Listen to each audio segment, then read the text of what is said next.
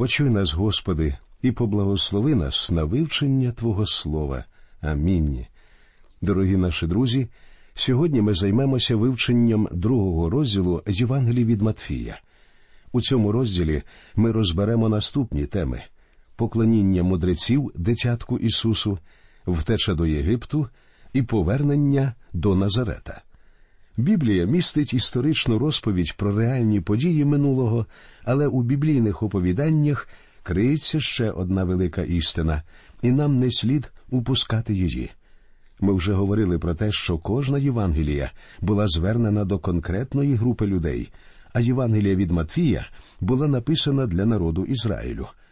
Вона призначалася не для язичників, а для релігійних людей.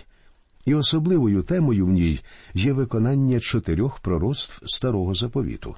Я думаю, що головна мета цього розділу полягає в тому, щоб показати, яким чином ці пророцтва були виконані в народженні Ісуса. Я впевнений, що за часів Христа існувало багато щирих дослідників святого Писання, які серйозно замислювалися над тим, яким чином ці пророцтва можуть здійснитися. Тоді це здавалося складним і навіть неможливим. Давайте згадаємо ці чотири пророцтва, а далі ми побачимо, що всі вони дійсно здійснилися в народженні Христа. Перше пророцтво йому потрібно було народитися у Віфлеємі. Пророцтво знаходиться в книзі пророка Михая, п'ятий розділ, другий вірш. Друге пророцтво він буде викликаний з Єгипту. Про це пророкував пророк Осія в 31 розділі, в 15 вірші своєї книги. Третє пророцтво. Пророк Єремія пророкував гіркий плач і ридання в рамі, 31 розділ, 15 вірш. І четверте пророцтво. В одинадцятому розділі, першому вірші книги пророка Ісаїї було передвіщено, що він назветься Назареєм. Оскільки Христос народився у Віфлеємі, чому плач у рамі був пов'язаний з його народженням? Рама знаходилася досить далеко на північ від Єрусалима. У той час, як Віфлеєм був розташований у протилежній стороні на південь від Єрусалима. Чому Ісус повинен був називатися Назареєм, що в цьому випадку те саме, що й Назарянин? Адже він повинен був народитися у Вифлеємі, а потім бути викликаним з Єгипту. Головне питання полягає в наступному як всі ці пророцтва могли здійснитися в народженні дитятки? У відповідь на це питання Матвій показує, наскільки буквально, наскільки точно і легко всі вони здійснилися без будь-якої напруги або перекручування історичної дійсності. Усе відбулося в точності так, як сказав Бог. У наші дні ми так само можемо вважати певні пророцтва, що стосуються другого приходу Христа, занадто складними. Нам може бути важко співвіднести їх одне з одним і уявити, як вони можуть здійснитися. Я думаю, що зараз ми стрімко наближаємося до того часу, коли вони дійсно виконаються, і ми побачимо, що все це здійсниться звичайним, цілком природним шляхом. Пророцтва про майбутнє можуть здатися розрізненими шматочками мозаїчної картини, але коли все це виконається, і ми будемо зібрані в його присутності, все виявиться так само просто, як і у випадку з пророцтвами про його перший прихід. Кожний шматочок великої мозаїчної картини стане на своє місце, і ми будемо дивуватися тому, що свого часу не змогли цього зрозуміти. Отже, в першому вірші другого розділу Євангеліст Матвій розповідає коли ж народився Ісус у Віфлеємі юдейським за днів царя Ірода, то ось мудреці прибули до Єрусалиму зо сходу. Це історичне свідчення про відвідування дитятка Ісуса мудрецями. Зверніть увагу, вони прийшли за днів царя Ірода. По-перше, цар Ірод не хотів мати ніяких суперників. Він не став би терпіти ні за яких умов, ніякого суперництва. Тому мудреці, що прийшли до Єрусалиму зі Сходу, дуже стривожили його. А як вам подобається таке твердження? Прийшли до Єрусалиму три мудреці зі Сходу. Але хіба в Біблії так сказано? Ви будете праві, якщо заперечите мені, сказавши ви самі вставили цифру три. Так, але ми всюди на різдвяних листівках бачимо зображення трьох мудреців. Боюся, багато людей знають про біблійні історії більш з листівок, ніж з Біблії, звідси стільки неточної інформації в наших уявленнях про літопис писання. У цьому розділі я спробую виправити деякі невірні поняття. По-перше, ми вже звернули увагу на те, що в тексті не сказано про трьох мудреців. Я не знаю, скільки їх було, але сумніваюся, щоб три чоловіки могли стривожити ірода і тим більше розхвилювати весь Єрусалим. Але я вірю, що три сотні чоловік були цілком здатні на це. Мудреці, скоріше за все, прийшли з різних країн і областей. Вони вивчали зірки, і коли з'явилася ця нова зоря, вони об'єдналися і прийшли до Єрусалима. Я не знаю, скільки їх було, але я майже напевно знаю, що їх було не троє, а набагато більше. Однак, будь ласка, не кажіть, що я стверджував напевно, що їх було більше. Отже, читаємо другий вірш. І спитали мудреці, де народжений цар юдейський, бо на сході ми бачили зорю його і прибули поклонитись йому. Вони шукали царя, і цей факт дуже стривожив ірода, що був тоді царем. Бо на сході ми бачили зорю його. У поезії цю зірку часто називають східною. Одна поважна жінка, що працювала в організації Східна зірка, дуже розхвилювалася, коли дізналася, що та зірка зовсім не була східною. Якщо мудреці на сході побачили його зірку, і вона дійсно була б східною зіркою, то їм довелося б повернути у бік Індії та Китаю. Але та зірка була на заході, а мудреці були на сході. Зірка з'явилася на західному небокраї, і вони пішли за нею. Вони прийшли на захід, а не на схід. Я запитую, яким же чином вони пов'язали зірку, що з'явилася з царем і державою Ізраїль? Але я знаю інше на сході зберігається пам'ять про пророцтво Валаама, історія якого описана в книзі чисел в 24 розділі. Пам'ятаєте, Валааму було дане повеління сказати пророцтво Ізраїлю. У тому вірші ми можемо прочитати пророцтво Валаама. Я бачу його, та не тепер. Дивлюся на нього, та він не близький. Сходить зоря он від Якова, і підіймається берло з Ізраїля ламає він скроні Моава та черепо всіх синів Сифа. Зверніть увагу, у пророцтві сказано, що зірка сходить від Якова, тобто від ізраїльського народу, а берло підіймається з Ізраїлю, зірка разом з берлом. Наскільки я знаю, це єдине місце у пророцтвах старого заповіту, де вони згадуються разом. Мудреці на сході зберегли це пророцтво, і тому вони прийшли з таємничого сходу, щоб подивитися на нового царя. І це розтривожило місто Єрусалим, а також старого царя Ірода. Далі у третьому вірші ми читаємо І як зачув це цар Ірод, занепокоївся, і з ним увесь Єрусалим. Ірод захотів дізнатися про все це. Це був Ірод Великий, дуже марновірна людина. Якщо ви зазирнете до біблійного словника, то можете там прочитати все про Ірода і його сім'ю. Це була сім'я безбожних нечестивців, подібно до сім'ї Медічі. Це були справжні мафіозі перших століть. А з усіх їх Ірод був найбільш нечестивим. Він був ідумеєм за походженням і купив царський престол у римлян за гроші. Він зовсім не був ізраїльтянином.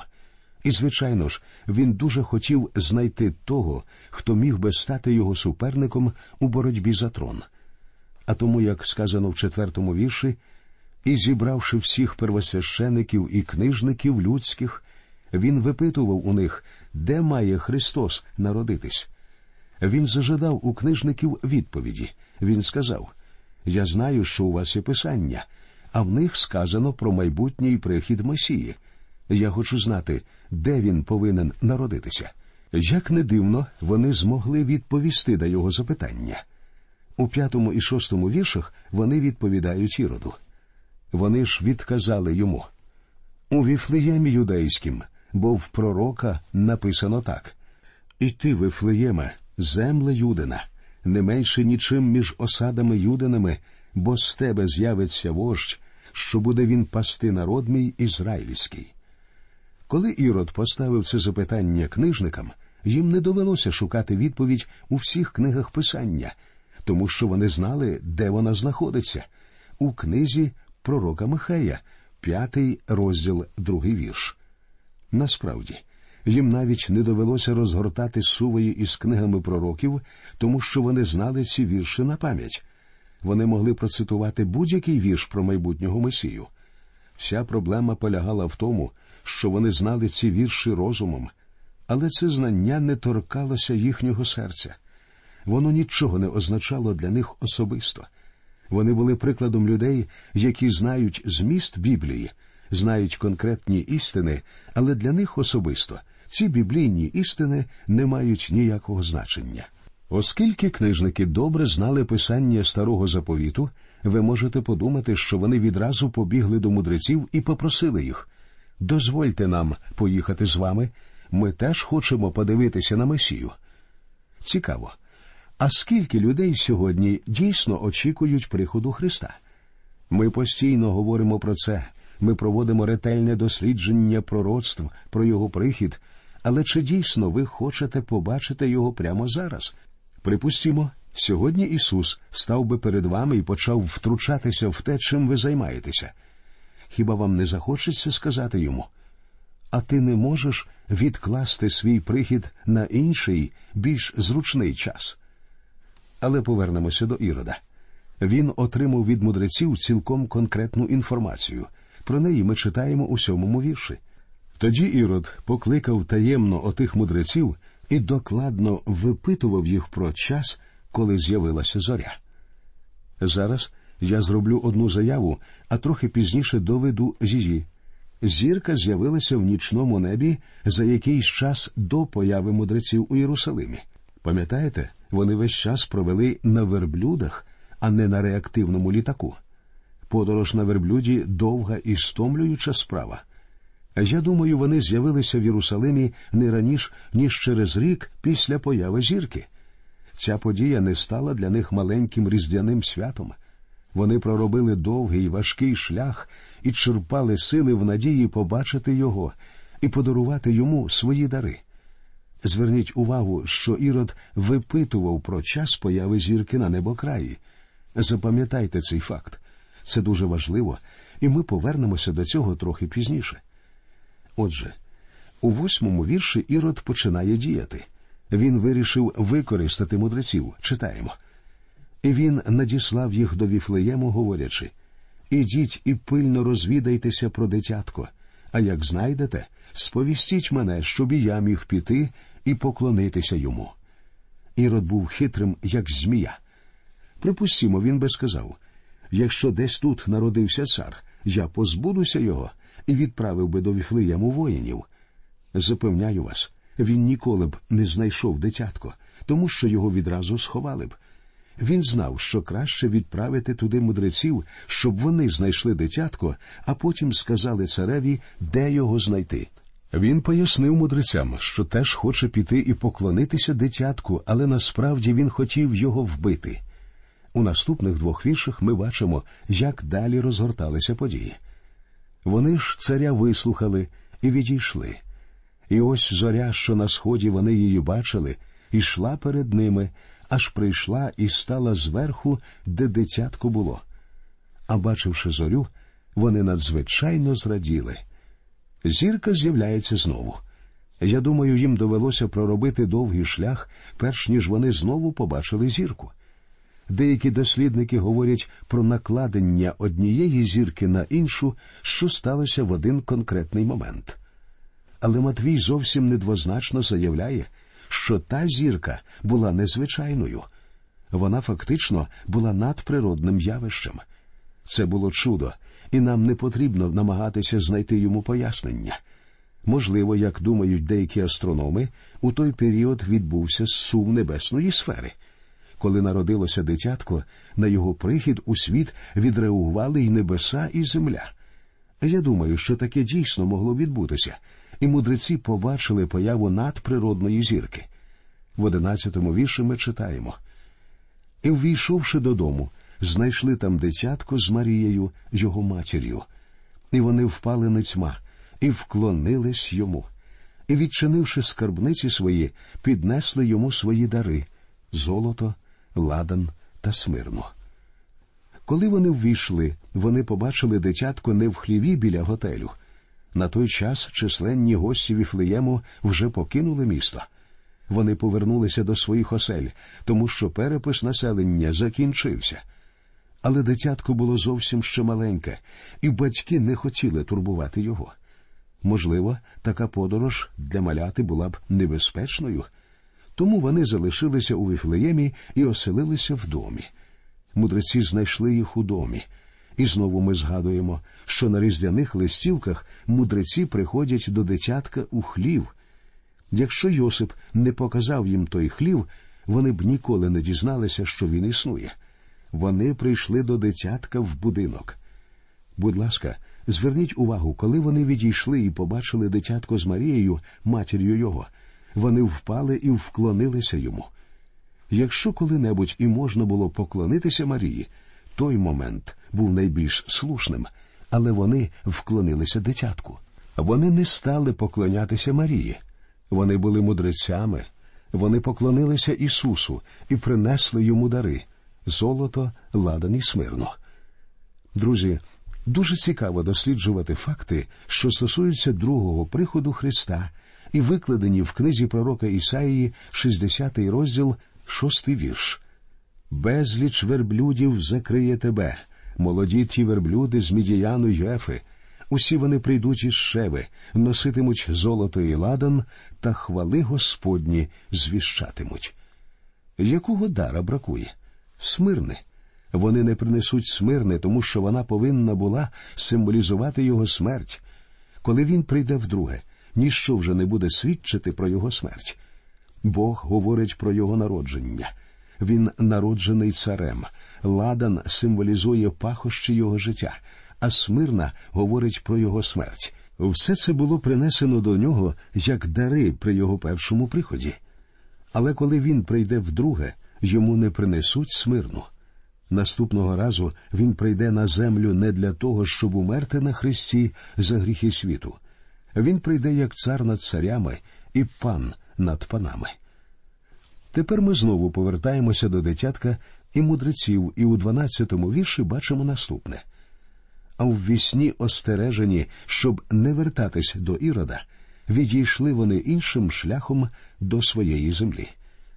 Мудреці повірили в щирість ірода і його бажання прийти і поклонитися дитятку. Однак, якби ангел Господній не попередив мудреців, і вони повернулися б до себе додому через Єрусалим, ірод убив би дитятко. Отримавши попередження від ангела, вони могли піти в південному напрямку, перейти через південний край Мертвого моря і у такий спосіб обійти межі ірода. У тринадцятому вірші ангел Господній звертається вже до Йосипа. Як вони ж відійшли, ось ангел Господній з'явився у сні Йосипові та й сказав Уставай, візьми дитятко та матір його і втікай до Єгипту, і там зоставайся, аж поки скажу тобі, бо дитятка шукатиме ірод, щоб його погубити. Ангел Господній, як ми бачимо, повелів Йосипу втікати до Єгипту, тому що ірод хотів убити дитятко. У наступному 14-му вірші ми бачимо, що Йосип так і зробив. І він устав, узяв дитятко та матір його вночі та й пішов до Єгипту. Зверніть увагу на беззаперечну і миттєву слухняність Йосипа. Далі читаємо 15-й вірш. І він там зоставався аж до смерти Іродової, щоб збулося сказане від Господа пророком, який провіщає, із Єгипту покликав я сина свого. Тут Матвій цитує перший вірш із одинадцятого розділу книги пророка Осії. Це чудове пророцтво, тому що воно має під собою історичну підставу в подіях минулого. З Єгипту Бог викликав Якова, що згодом став прабатьком ізраїльської нації. Тепер з Єгипту був викликаний Син Божий, дитятко Ісус. Отже, Йосип втік з дитятком і його матір'ю до Єгипту і залишався там доти, доки Бог не викликав його звідти. А тим часом у палаці Ірода відбувалися події, які призвели до трагічного результату. Але про це ми поговоримо наступного разу. До нових зустрічей в ефірі. Нехай Господь рясно благословить усіх вас.